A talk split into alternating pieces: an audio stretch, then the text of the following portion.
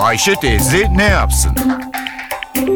Güngör Uras, Ayşe teyze ekonomide olan biteni anlatıyor. Merhaba sayın dinleyenler, merhaba Ayşe Hanım teyze, merhaba Ali Rıza Bey amca.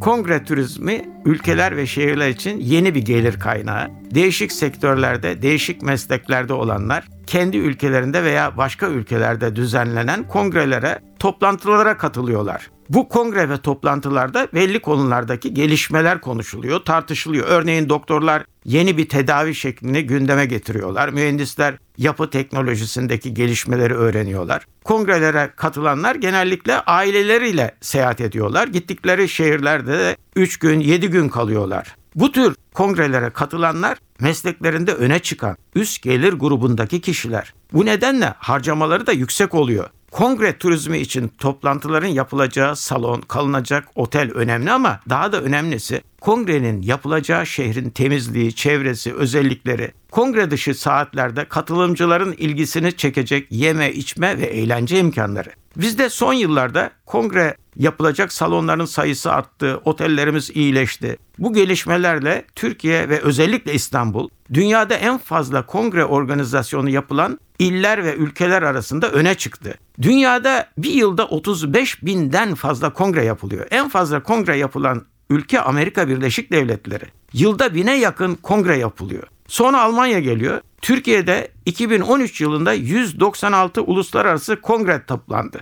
Ülke olarak dünya sıralamasında 21'lerdeyiz ama uluslararası ülke sıralamasında İstanbul 142 kongre ile 9. sırada. Birinci sıradaki şehir 181 kongre ile Viyana, Viyana'yı Paris, Barcelona, Berlin, Madrid, Londra, Amsterdam izliyor. Sonra İstanbul geliyor. Görülüyor ki birinci sıradaki Viyana ile aramızda çok az fark kalmış durumda. Kongre turizmi için gelen yabancılar daha fazla döviz harcaması yapıyor. Kıyı turizmi için gelenlerin kişi başı harcamaları 600 dolarla 700 dolar arasında. Ama kongre turizmine gelenlerin kişi başı harcamaları 2000 dolar ile 2500 dolar arasında oluyor. Tahminlere göre 2013 yılında Türkiye'ye kongre turizmi için gelenlerin bıraktıkları döviz 2,5 milyar dolar. İstanbul'daki kongrelerin geliri ise 1 milyar 700 milyon dolar oldu. 2014 ve 2015 yılları için şimdiden Türkiye'de ve İstanbul'da kongre yapmak için günler alındı.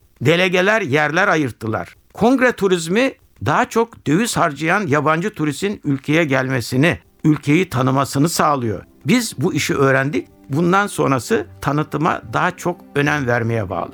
Bir başka söyleşide birlikte olmak ümidiyle şen ve esen kalınız sayın dinleyenler. Güngör Uras'a sormak istediklerinizi ntvradio.com.tr adresine yazabilirsiniz.